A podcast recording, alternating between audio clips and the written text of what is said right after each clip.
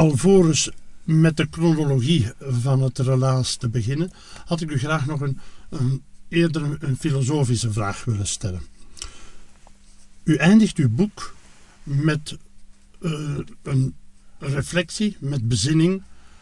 En u grijpt daar naar de teksten van Paul Ricoeur. Mm uh, het thema van de medemens, de naaste. Het begrip Adam, wat eigenlijk de mens, zowel individu als collectiviteit uh, betekent. U hebt het over de korte weg van mens tot mens naar de, de naaste, de lange weg via instituties, via organisatie, wat dat dan de medemens is. Zeer interessant. Maar ook in het begin van het boek maakt u melding van Paul Ricoeur. In 68 uh, eh, hebt u uh, zijn boek Politiek en Geloof in handen. Op het ogenblik dat u dan voorzitter van de CVP-jongeren bent. U bent dan zeker geconfronteerd met de vraag hoe een politieke generatie kan doorstoten naar het centrum van de macht zonder ontrouw te worden aan zijn eigen gedachtegoed. Nu, Paul Ricoeur grijpt daar naar begrippen die hij vindt bij Max Weber, de ethiek van de overtuiging en de ethiek van de verantwoordelijkheid. Eigenlijk hoe, zonder uw overtuiging geweld aan te doen, stoot een politieke generatie door naar het centrum van de macht? Iedere generatie is dus geconfronteerd met dat uh, fundamentele onderscheid dat Max Weber maakt. De ethiek van de overtuiging, vertegenwoordigd door culturele instellingen, door de kerken, uh, ook door drukkingsgroepen in de goede betekenis van het woord. En wij als CVP-jongeren uh, bijvoorbeeld hebben vele jaren de ethiek van de overtuiging uitgeoefend in onze partij. Wij hebben manifesten gelanceerd, onder meer over de staatshervorming, uh, het fameuze manifest autonomie, ook over de gemeenschapsschool, ook over, dat was toen ons ideaal, de vorming van een progressief politiek front. Dat waren uitingen van de ethiek van de overtuiging.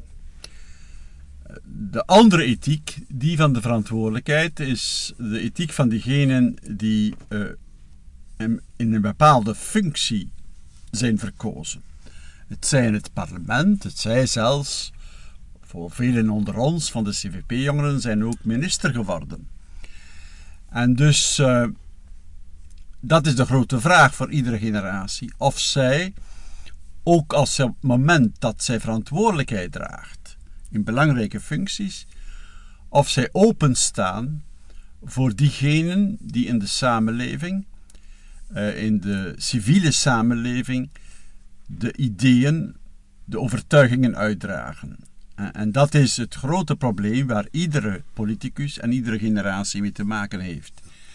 En ik denk dat wij uh, na de tijd dat wij als drukkingsgroep in onze partij, de CVP, optraden, de dag dat wij verantwoordelijkheid opnamen in het parlement of de regering, hebben wij geloof ik gepoogd die ideeën die wij uitdroegen als jongerenbeweging ook tot werkelijkheid te maken in uh, het politieke leven in ons land. En uh, niet alles hebben wij kunnen verwezenlijken. We zijn gestoten op hindernissen en we hebben ook compromissen moeten afsluiten. Maar de fundamentele kwestie is: blijft men openstaan voor de ideeën, de overtuigingen die leven in de samenleving en die de civiele samenleving in verschillende vormen iedere keer opnieuw naar voren brengt? Inderdaad, en we zullen dus in de loop van het uh, verhaal wel kunnen vaststellen dat er in, redelijk, wat, of, redelijk veel gerealiseerd werd. Om nu het relaas aan te vatten, uh, gaan we gewoon de chronologie van het, uh, van het boek volgen. we gaan drie belangrijke periodes afbakenen. De eerste periode is tot 79 tot op het ogenblik dat u eerste minister wordt. Dan de periode dat u verantwoordelijkheid als eerste minister draagt. En dan de derde fase is dan de Europese carrière. Uw lijfspreuk, Luctor et emergo, worstel en kom weer boven. We zullen in het verhaal wel vele malen moeten vaststellen dat dat inderdaad een zeer gepaste lijfspreuk is. Goed, laten we beginnen met deel 1. Uw eerste uh, periode. Laten we uh, in, in, al beginnen met het e-, eerste probleem waarvoor u voor gesteld werd. In 50 wordt u geconfronteerd met een uh, ziekteperiode van zevental weken dat u te bed moest blijven. Op dat ogenblik hoort u uh, op de radio een relaas over de abdicatie van Leopold III, als ik me niet vergis. Dat blijkt toch heel wat indruk op u gemaakt te hebben.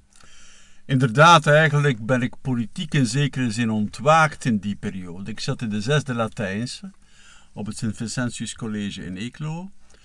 Uh, ik kreeg zogezegd een griep. Ik ging enkele dagen naar huis. Ik was intern. Uh, maar ik keerde terug, zogezegd genezen. In feite was ik niet genezen. Ik had nadien is dat gebleken een angina, nierontsteking en dan ook gewrichtsreuma. Dus ik heb wekenlang te bed gelegen. Uh, meer dan zeven weken eigenlijk. Dus van Pasen tot, als ik me goed herinner, begin juli. Dat was een zeer ernstige ziekte. Men heeft zelfs op een bepaald ogenblik voor mijn leven gevreesd. Uh, ik ben gered geworden uh, door een nieuw medicament toen, penicilline. Antibiotica, die mij dus om de drie uur werd ingespoten door mijn meter, dag en nacht. En op die manier is de ziekte dus, de nierontsteking en het gewrichtsreuma overwonnen. Ik heb er wel een hartklepgebrek en de aortaklep van overgehouden en ik ben daar later, vele jaren later, aan geopereerd. Maar dus in die periode, we hadden geen radio thuis.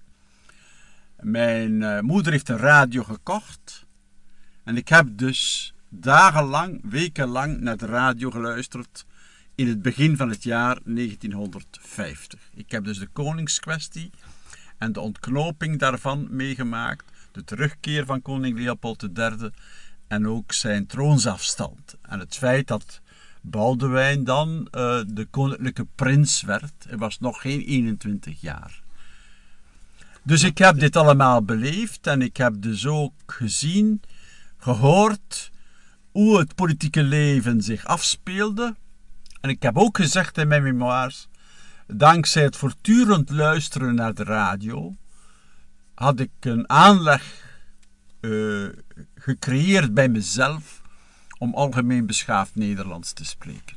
Inderdaad, want u hebt dan uh, in het college een ABN-kern opgericht. Uh, en u hebt u heel stringent aan het ABN gehouden ook. Uh, dat zal dan ook de, de, de reflex voor de Vlaamse cultuur wel hebben aangescherpt, zal ik maar zeggen. Dat achteraf, als je naar Leuven gegaan bent uh, en op uh, Universitas bent terechtgekomen, dat u daar uh, de Vlaamse Dag op de Expo 58 hebt mee helpen strijden daarvoor. Wat mij ook opgevallen was, op 22-jarige leeftijd mag u op de IJzerbedevaart al een reden uitspreken. En die tekst staat in dat uh, boek ook quasi integraal vermeld, uh, geloof ik. En als we zien welke thema's u daar aansnijdt, is toch verwonderlijk. Staat u daar zelf achteraf niet een beetje verbaasd naar te kijken als u die tekst nog eens onder, onder ogen neemt? Absoluut, maar om dus terug te keren tot de ABN-actie. Ik kwam dus uit een zeer Vlaams gezin, maar geen Flamigantisch gezin. En wij waren enkele studenten, uh, zelfs niet in de retorica, maar in de derde Latijnse of de vierde Latijnse, die begonnen met de ABN-actie. Uh, vele van ons leraars, die allemaal priesters waren, spraken nog onder elkaar een dialect. Niet in de klas, maar wel onder elkaar. Om u te zeggen van hoe ver wij komen. En ik heb in de ABN-actie en ook in de jeugdbeweging, de KSA, Jong Vlaanderen, heette de jeugdbeweging, ben ik uh, Vlaamsgezind geworden. En heb ik de essentie van de Vlaamse beweging leren kennen. In Leuven op Universitas uh, heb ik die beweging van het Hoogstudentenverbond voor Katholieke Actie vertegenwoordigd op het hoogste vlak in het Jeugdverbond voor Katholieke Actie. En ik was dus de spreekbuis van al die uh, jongerenorganisaties, katholieke jongerenorganisaties, toen wij onze actie begonnen zijn met de nationalistische jeugdbewegingen voor de vervlaamsing van Expo 58. En het is dus in het jaar 1958 dat ik dan uh, de spreker ben geweest namens de jeugd, namens de jongeren op de IJzerbedevaart van dat jaar 1958. En bij het herlezen van de tekst is er, naast tal van andere thema's die daar, ik daarin behandeld heb, natuurlijk een heel belangrijk punt. Ik sprak reeds in het jaar 1958 in die reden op de IJzerbedevaart over Europa. Ja, juist. En over de Europese integratie.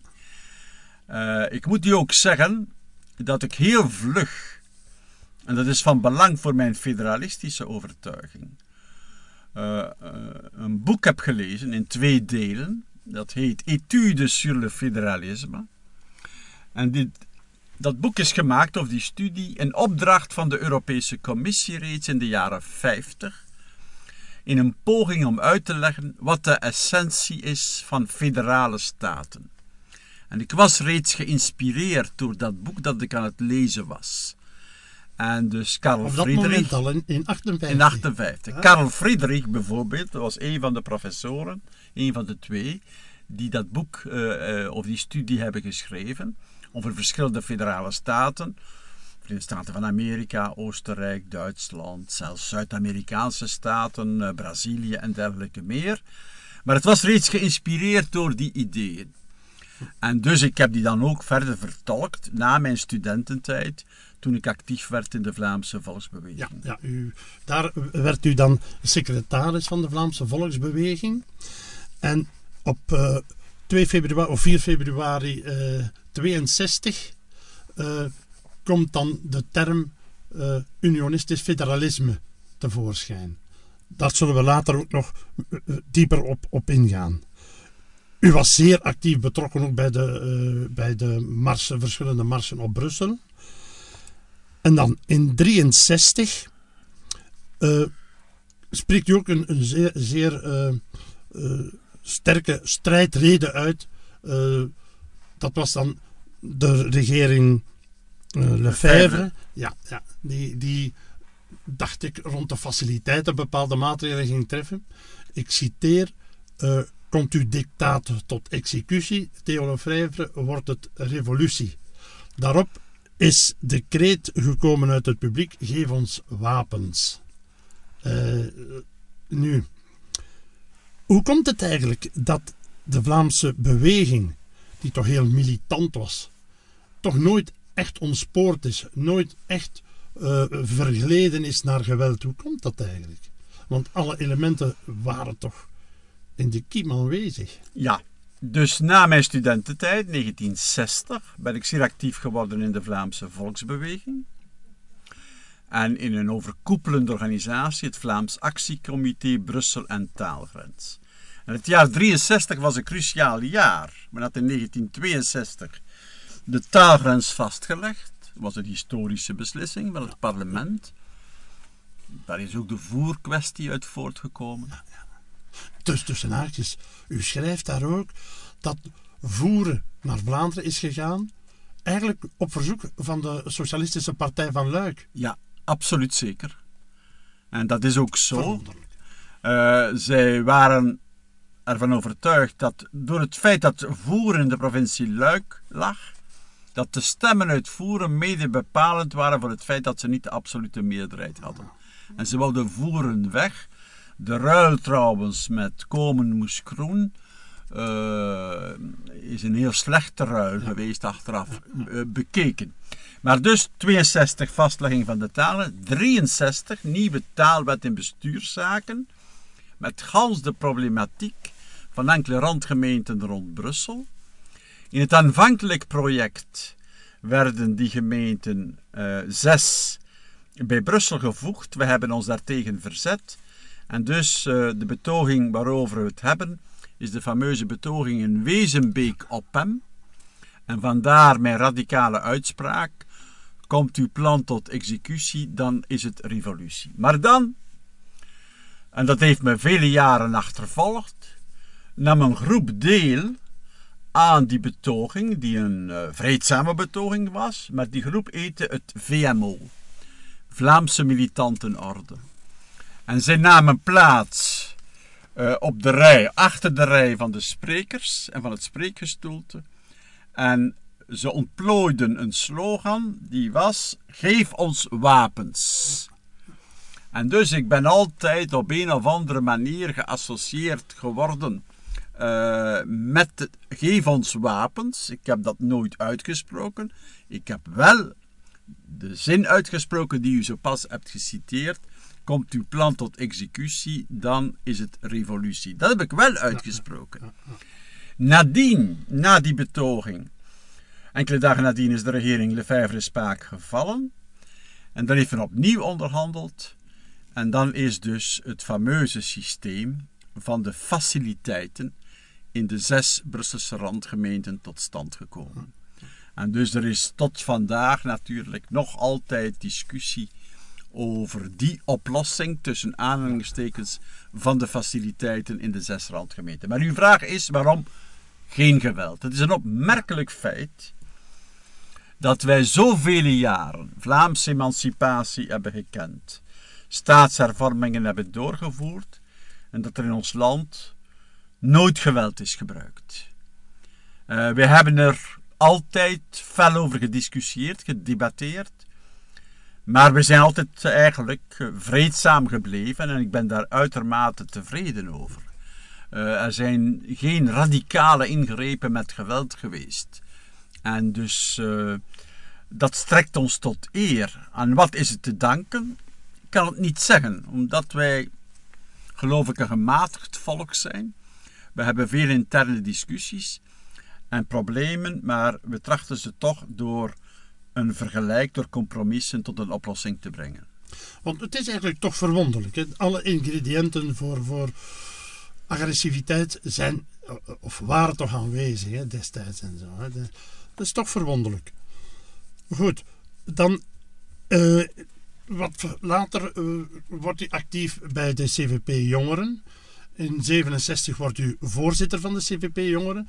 En u hebt er daar straks al op gewezen. Uh, dat was een zeer dynamische ploeg. Achteraf het Wonderbureau genoemd. Uh, door uh, Hugo de Ridder, als ik me niet vergis. Ja, absoluut, ja.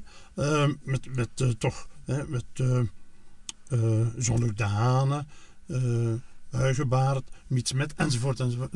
Een zeer actieve ploeg. Jullie produceerden drie zeer merkwaardige uh, documenten. Het autonomiemanifest, de progressieve frontvorming en dan de creatieve herziening van het schoolpak met de, de suggestie van de gemeenschapsschool. Van die drie uh, manifesten, meneer Martens, uh, welk denkt u dat het het meeste nagezinderd heeft of het meeste effect heeft ges gesorteerd? Het meeste effect heeft het autonomiemanifest ja, gehad. Ook, uh, in feite, de gedachten die in het autonomiemanifest verwoord zijn, had ik reeds uitgesproken op het congres van de Vlaamse Volksbeweging op 4 april 19, uh, 4 februari 1962. Ja, ja, ja, en de term unionistisch federalisme is toen gebruikt niet door mij, maar door de voorzitter van de Vlaamse Volksbeweging, die Maurice Kopieters was. Ah, Want namiddags werd een grote een vergadering gehouden in de handelsbeurs in, in Antwerpen. En daar heeft Maurice Kopieters voor het eerst de term unionistisch federalisme gebruikt. Maar de ideeën, uh, goedgekeurd door het congres van de Vlaamse Volksbeweging op 4 februari 1962 liggen aan de basis van het autonomiemanifest van de CVP-jongeren in 1968 en zijn vier jaar later ook vertolkt in een standpunt van de partij in oktober 1972. Maar toen was ik enkele maanden reeds voorzitter van de CVP. En is de basis van opeenvolgende etappes geweest in de staatshervormingen. En dus dat heeft de meeste invloed gehad. Het meest creatieve manifest was dat over de pluralistische gemeenschapsschool. Heeft op groot verzet gestuit, gestoten. Wat is de situatie vandaag? Ik denk dat uh, de gemeenschapsschool in de realiteit bestaat. In vele katholieke scholen is er een uh, grote verandering tot stand gekomen in de opvattingen. En ook de staatsscholen, de rijksscholen, zijn nu, heten nu officieel gemeenschapsscholen. Ze zijn natuurlijk een minderheid in vergelijking met de vrije katholieke scholen. Maar de geest van openheid uh, heeft zich in beide tot stand gebracht. Het manifest over de progressieve frontvorming heeft geen gevolgen gehad. We zijn daar jammer genoeg gestoten, ondanks de oproep van de vroegere voorzitter van de socialisten Leo Collard. Op 1 mei, geloof ik, 1969, uh, zijn we gestoten toch op het, uh, eigenlijk het conservatisme in de toenmalige unitaire socialistische partij. En Collard stond in feite alleen. Wij hebben positief gereageerd, maar wegens het feit dat men aan de socialistische kant eigenlijk ons alleen maar wil overhalen om lid te worden van de socialisten, heeft natuurlijk uh, die poging uh, doen mislukken. Ja, ja, ja. Goed. In 72 uh, ja, wordt u dan voorzitter van de, van de CVP. En in uw aanvaardingsspeech maakt u al melding van het rapport van de Club van Rome. sterven aan de groei of overleven in evenwicht. En een jaar later schrijft u in, ik weet niet precies meer in welke tijdschrift, een echt een zeer radicaal groen programma neer. Dat is dus in 73. Op dat ogenblik is de CVP dus met een zeer uh, groen programma voor de pinnen gekomen. Hoe komt dat toch dat het vijf jaar later een, een andere partij met dat programma aan de haal gaat? We hebben de groene trein gemist. Dus enkele maanden na mijn verkiezing, uh, in maart 72, tot uh, voorzitter van de CVP. Enkele maanden later hebben we de eerste open partijdag gehouden over het leefmilieu in Gent. Uh, die open partijdagen trokken niet veel volk. Maar daar wel, er waren honderden mensen aanwezig uh, in lokalen van de Universiteit van Gent. Dat was een heel duidelijk teken. En toen uh, hebben we begin gemaakt met een zeer zelfbewust en goed programma ter beveiliging van het leefmilieu. Dat is niet doorgetrokken. Er zijn twee grote redenen geweest. Eh, we zijn geconfronteerd geworden na de olieschokken in die periode. Met een uh, totale wijziging van het uh, economisch beleid, met grote aandacht voor ingrepen en herstelmaatregelen. En ten tweede ook, hoewel wij concrete voorstellen reeds hadden gedaan, voor wijziging van de stedenbouw, voor ruimtelijke ordening en dergelijke meer, zijn wij ook verstrikt geraakt als partij in een aantal kwesties.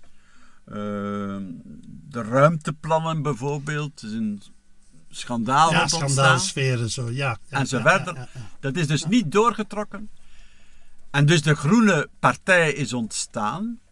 En dat vind ik een van de grote verliezen die wij geleden hebben als christendemocratische partij en beweging.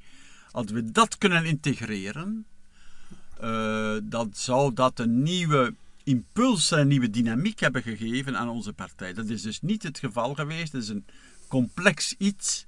En het is ook in zekere zin, het is ook dramatisch.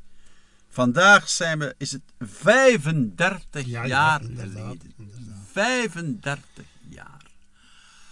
En dus nu staat dat midden in de belangstelling. Is het een vitale kwestie voor de wereld geworden. En men heeft zoveel jaren verloren.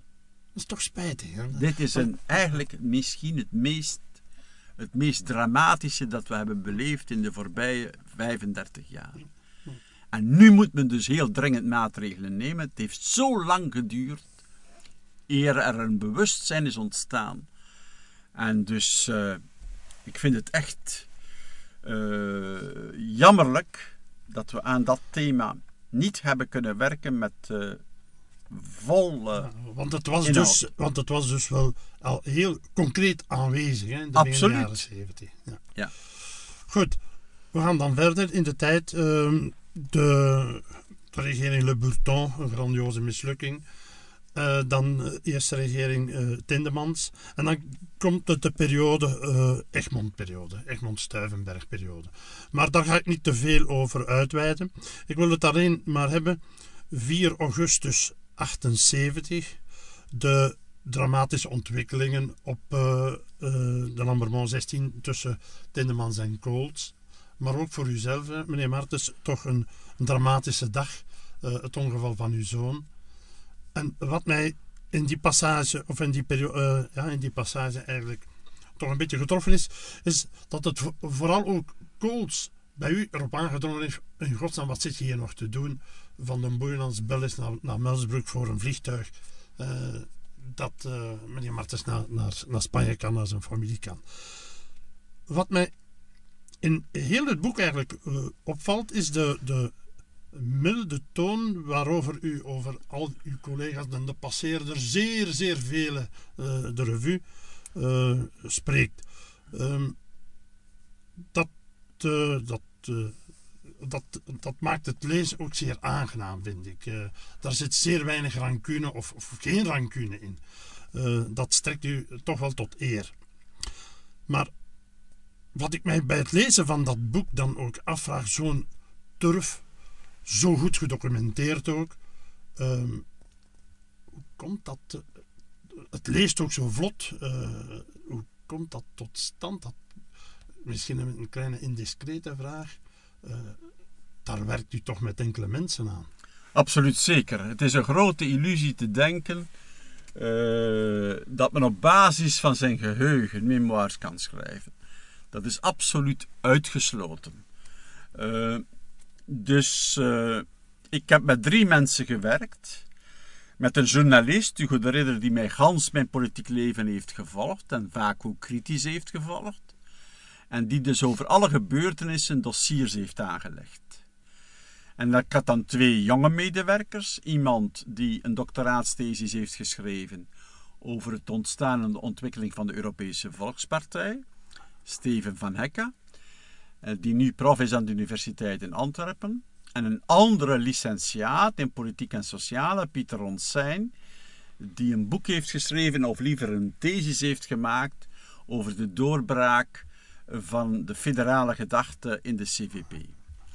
En dus aan de hand van de dossiers van uh, Hugo de Ridder en op basis van interviews met mijn twee jonge medewerkers, Steven van Nekke en Pieter Ronsijn, uh, en in het, door het feit dat we telkens we vragen hadden, we documenten zijn gaan opzoeken en hebben geverifieerd, hebben wij, geloof ik, een zeer getrouw relaas gegeven van al die gebeurtenissen. Ik geef ook mijn appreciatie.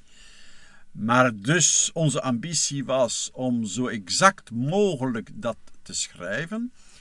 Uh, er zijn 40 bladzijden verwijzingen naar documenten. Dus dat betekent dat wij dat niet uit onze mouw hebben geschud. En dat, wij, dat ik niet alleen maar op basis van mijn geheugen heb gewerkt, dat zou dus uh, totaal onmogelijk zijn. Bovendien heb ik gepoogd zo objectief mogelijk te zijn. Maar zoals ik daar straks zei, ik geef ook mijn appreciatie natuurlijk. Maar ik denk dat het van groot belang is dat men uh, probeert ook uh, zo correct mogelijk, zo juist mogelijk, zo exact mogelijk al die gebeurtenissen te beschrijven. En ik heb het ook gedaan wat de mentaliteit betreft en wat de benadering betreft van de personen. Uh, ik heb eens gezegd in caritas. Uh, dat wil zeggen in, in, verdraagzaamheid, in appreciatie voor wat al mijn medestanders en ook tegenstanders hebben betekend in mijn politiek leven. het is, er is geen enkel. Ik heb dat niet geschreven uit rancune of om mezelf een bijzondere plaats toe te kennen. Ik heb ook mijn fouten erkend in deze memoires. En ik heb dus. Uh, voilà, dat is dus de reden waarom. Ja. Nu, uh, ik, zeg het, ik, ik heb ook de naam uh, André Kools vernoemd, omdat hij zeker in die periode in Vlaanderen als de baarlijke duivel ongeveer werd afgeschilderd. Ja. Wel, in uw boek komt hij er eigenlijk zeer, zeer. Enfin, een, als een menselijke figuur naar voren. Dat is ook zo. En hij was ook een zeer betrouwbaar iemand. Je had natuurlijk zijn opvattingen, je had zijn stijl. Maar het was iemand met wie men kon onderhandelen, tot besluiten komen. Uh, en op wie men kon rekenen. En die ook een uh, sterke menselijke kant had. Goed, dan gaan we nu over naar het tweede gedeelte. Uh, de periode 92, dat u bijna onafgebroken, op een periode van enkele maanden na, eerste minister bent geweest. Dat uh, hoofdstuk zou ik eigenlijk niet chronologisch willen aanpakken, maar enkele thema's eruit willen nemen. Ik zou het willen, uiteraard willen hebben over de staatshervormingen, over de sociaal-economische problemen, over de terreurgolven in de jaren 80 die over ons land zijn gekomen, over de rakettenkwestie, over Afrika en Congo en Zaire toen. Eerst onze Belgische kolonie Congo, uh, dan terug Congo, dan Zaire, nu terug Congo. Goed, over Europa. En natuurlijk uh, zou ik het ook even over de abortuskwestie willen hebben. Waarover gaan we het niet hebben, of maar zijdelings. Ik zou het niet willen hebben over Hapar en zijn escapades en de Voerdense carousel, of misschien straks ook een klein vraagje.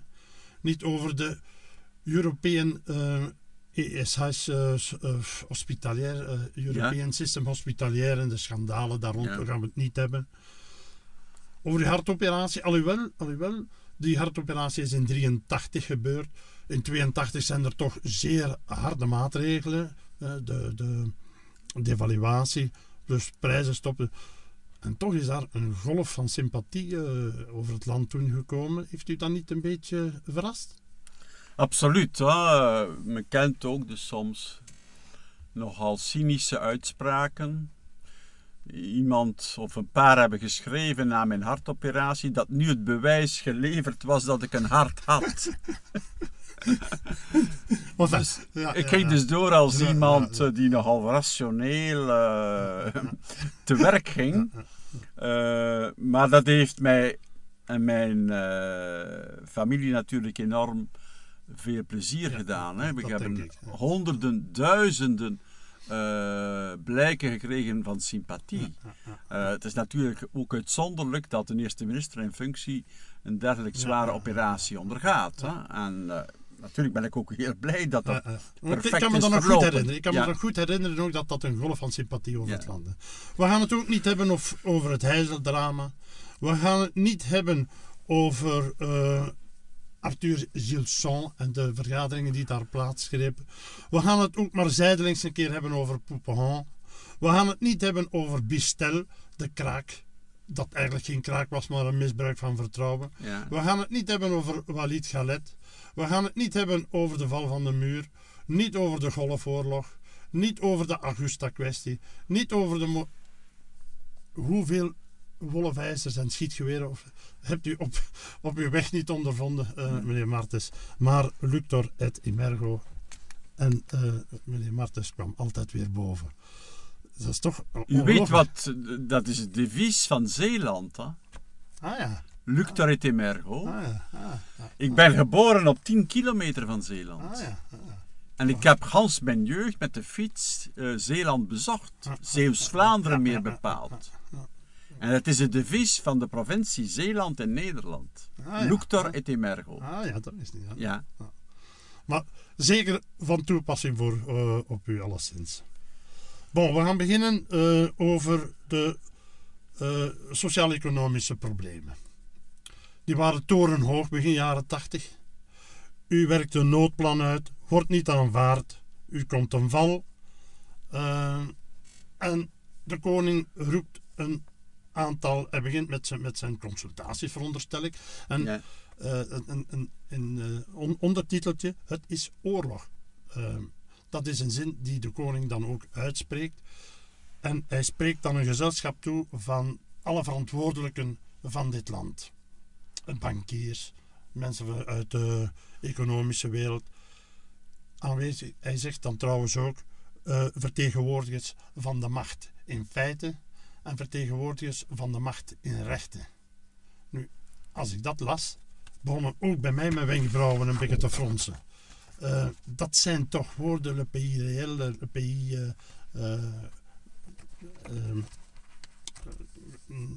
hoe is het weer? Pays réel, pays légal. Ja. Legaal. Ja, ja. Dat zijn toch termen die ver, herinneringen oproepen aan de koningskwestie, aan de grel met de Rexisten. Wie heeft de koning zelf die reden eh, uitgeschreven? Nou, ben, Draagt op dat moment eh, een minister de verantwoordelijkheid niet? ik ben daarvoor verantwoordelijk, want ik heb de reden gezien, gelezen. Ik heb voor hij ze heeft uitgesproken. Ik was ontslagnemend eerste minister. Maar ik bleef verantwoordelijk natuurlijk voor wat de koning deed. En ik heb dus de reden gelezen en ik heb mijn akkoord gegeven. Ik ben dus daarvoor verantwoordelijk. Men kan het ook, u verwijst naar wat eh, voor de Tweede Wereldoorlog is gebeurd. En dus wie de termen heeft gebruikt. En toen sprak men over het, eh, het wettelijke land en het feitelijke eh, overheid, of de feitelijke macht liever. Eh, men kan het ook in een andere zin interpreteren, maar het was dus achteraf bekeken gewaagd. Eh, ook het feit van het initiatief om dus de mensen bij elkaar te brengen, niet alleen diegenen die verkozen waren of, of benoemd waren in de regering, eh, maar ook diegenen die eh, zeer grote macht uitoefenden. En in die zin was het het teken aan de wand. Want in de voorspoedige jaren, de jaren 60, begin van de jaren 70, werd het economisch beleid en het begrotingsbeleid van ons land in feite door hen bepaald, door de vertegenwoordigers van de industrie, werkgevers, door de vakbonden, eh, organisaties van landbouwers en middenstanders. En ik heb trouwens ook de eerste twee jaar dat ik eerste minister was, werd ik daarmee geconfronteerd. Maar er was iets belangrijks gebeurd. Na de olieschokken was het leven duurder geworden. Waren er problemen ontstaan met de begroting, met het stijgen van de prijzen. En men was niet bekwaam geweest samen met wat men noemde de sociale partners tot hervormingen te komen. En na die fameuze bijeenkomst op het paleis, waar de koning heeft gezegd: het is het oorlog, Ja. economische oorlog, is dan een regering voor acht maanden gekomen eh, met Mark Eiskens. Eh, die is dan gevallen reeds in september eh, over Cockerill Sambre, het fameuze staalbedrijf in Wallonië. Verkiezingen. En dan is mijn regering gekomen. En dan hebben we beslist dat wij met bijzondere machten zouden besturen. Om te proberen, want we wisten dat we de Belgische frank zouden moeten devalueren en dat we belangrijke ingrepen tegelijkertijd zouden moeten doorvoeren. En dan hebben we gezegd, voor ons zijn het niet meer sociale partners die eigenlijk mede alles bepalen. Het zijn enkel gesprekspartners. En dan hebben wij voor het eerst in vele jaren de conclusies getrokken uh, uit de consequenties van de olieschokken en hebben de nodige hervormingen doorgevoerd vanaf het begin van 1982. Ja, de Belgische frank is dan gedevalueerd ja. en samen met een loonstop en een prijzenstop voor een bepaalde periode. En het opheffen van de automatische indexering boven de 30.000 frank per maand. Ja, ja, ja, Nu, u hebt dat gedaan door gebruik te maken van bijzondere machten. Ja. Mag ik eens vragen, wilt u eens het verschil uitleggen tussen volmachten en bijzondere machten? Bijzondere machten is een mandaat dat gegeven wordt door het parlement en de regering om met bijzondere macht te besluiten de wetgeving te wijzigen in bepaalde, in bepaalde domeinen, economisch, budgetair, zelfs fiscaal. Maar de regering blijft verantwoordelijk ten aanzien van het parlement. Ik ben nooit zo dikwijls en zo intens ondervraagd geworden in het parlement als in die periode. En op ieder ogenblik kon het parlement de regering in de minderheid stellen. Volmachten is een totaal ander systeem. Dat wil zeggen dat de regering niet meer verschijnt voor het parlement. En niet meer verantwoordelijk is voor het parlement. Alle machten tot zich trekt. Wij bleven onderworpen aan de goedkeuring van het parlement. Aan vertrouwen of wantrouwen. Ja, ja. maar we konden wel de wetgeving wijzigen in bepaalde domeinen met koninklijke besluiten, die we bijzondere machtenbesluiten noemden. En altijd zo werd genoemd, want het systeem werd ook in 1930 bijvoorbeeld toegepast. Maar dat zijn bijzondere machten, dat zijn geen volmachten. En we bleven onderworpen aan de controle van het parlement. Ja, ja, ja, ja. Goed, de Crocodile Sambre story ook toch een beetje. Uh, wat mij daar uh, opviel, een, een, een, klein hoofdstukje. Uh, de doden zullen het Waalse staal betalen. Ja. dat vond ik wel een zeer eigenaardige zin. Kan u dat nog eens uitleggen? Ja. We hebben dus in twee sectoren het staal, vooral gesitueerd of bijna uitsluitend in Wallonië, en de kolenmijnen. Voor de beide dossiers, onder mijn regeringen, hebben we 100 miljard Belgische frank ter beschikking gesteld. Maar daarmee was de zaak nog van de kolenmijnen, nog van Sabre afgedaan. Er waren nog andere financieringsproblemen voor de toekomst. En in de sanering van Sambre hebben we dan beslist dat dit, uh, en er is een heftige discussie geweest in de toenmalige regering, dat de gewesten dit met eigen middelen, eigen financiële middelen zouden moeten uh, financieren en bekostigen. En dan hebben we dus een deel van de belastingsopbrengst, namelijk de successierechten, de erfenisrechten, overgedragen aan de gewesten. En dus met de opbrengst van de successierechten hebben zij verder uh, de hervorming en de sanering van Kokri-Samre kunnen financieren. En dat is de reden waarom men het gezegd heeft dat de doden uh, uh, deze sanering zouden bekostigen.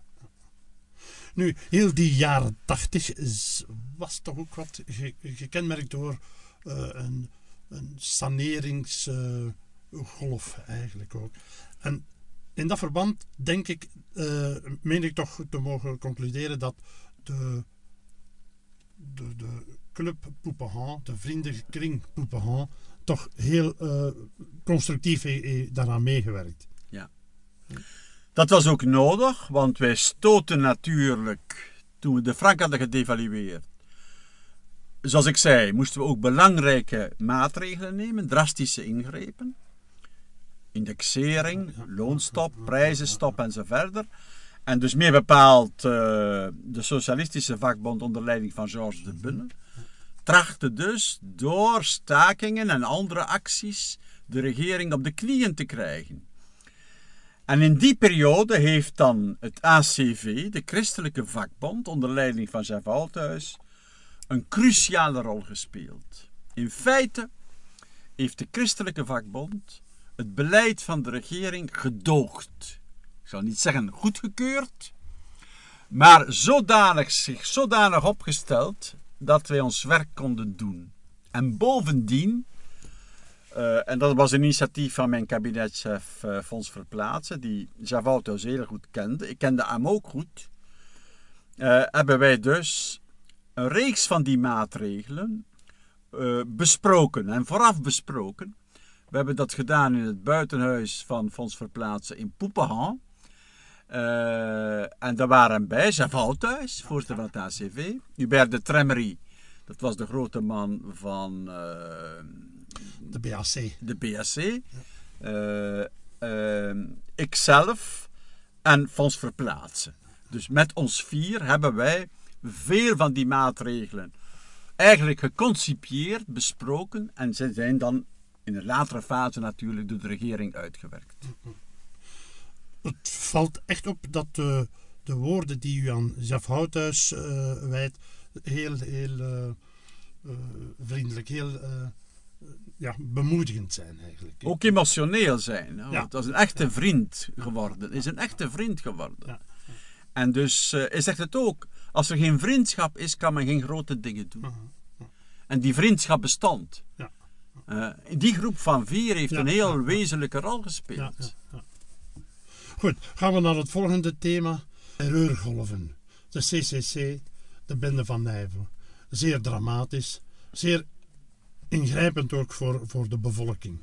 Op een bepaald ogenblik schrijft u dat eigenlijk de regering te laattijdig en te, te, te mondjesmaat door de veiligheidsdienst werd geïnformeerd. Ja. Dan vraag ik me af, maar hoe kan dat in godsnaam? De regering is toch de, het hoogste gezag. De veiligheidsdienst mag toch geen staat in de staat zijn? Ja, maar we leven ook in een systeem van scheiding van de machten. Dat betekent dat de wetgevende macht, de uitvoerende macht, de regering is uitvoerende macht, en de rechterlijke macht, alle drie autonoom zijn. Nadien is trouwens gebleken, veel later, jaren later, rond de zaak Dutroux. Het is pas nadien dat hervormingen van justitie en politie konden doorgevoerd worden. Maar in de periode die ik beschreven heb in mijn memoires, dus eerste helft van de tachtiger jaren, opereerde justitie nog altijd op de oude manier.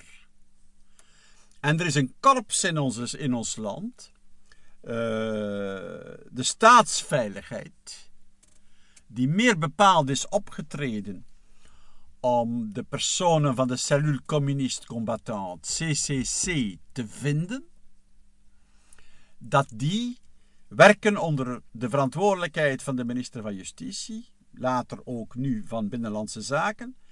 Ik kreeg bijvoorbeeld geen rechtstreekse verslagen. De minister van Justitie toen, Jean Gaulle, monopoliseerde dit. En, Onder het eh, mom van uh, de autonomie van, van de rechterlijke... en bovendien de autonomie van de rechterlijke macht. Oh. Maar we hebben nadien gezien, enkele jaren nadien, tot wat dat heeft geleid. Ah, tot het grote drama in de Dutroux-zaak. Maar dat was al aanwezig op het ogenblik. Zowel het drama van de Heijzel, ja, inderdaad. als de cellule communiste combattant, CCC. In mijn laatste regering hebben we reeds geprobeerd om de politie te hervormen. Dat is maar gedeeltelijk gelukt. Er zijn toen de eerste maatregelen genomen. Maar op dat ogenblik, dus laten we zeggen van 82 tot 87, kampten we volop met dat probleem. En dus, uh, als men het terugblikt, is uh, de reden die evident is geworden voor iedereen in de Dutroux-zaak, maar de werkelijkheid van het slecht functioneren was, was toen aan het licht al was toen al volop aan het licht, uh, was toen al volop aanwezig. Maar nog niet voldoende aan het licht gekomen.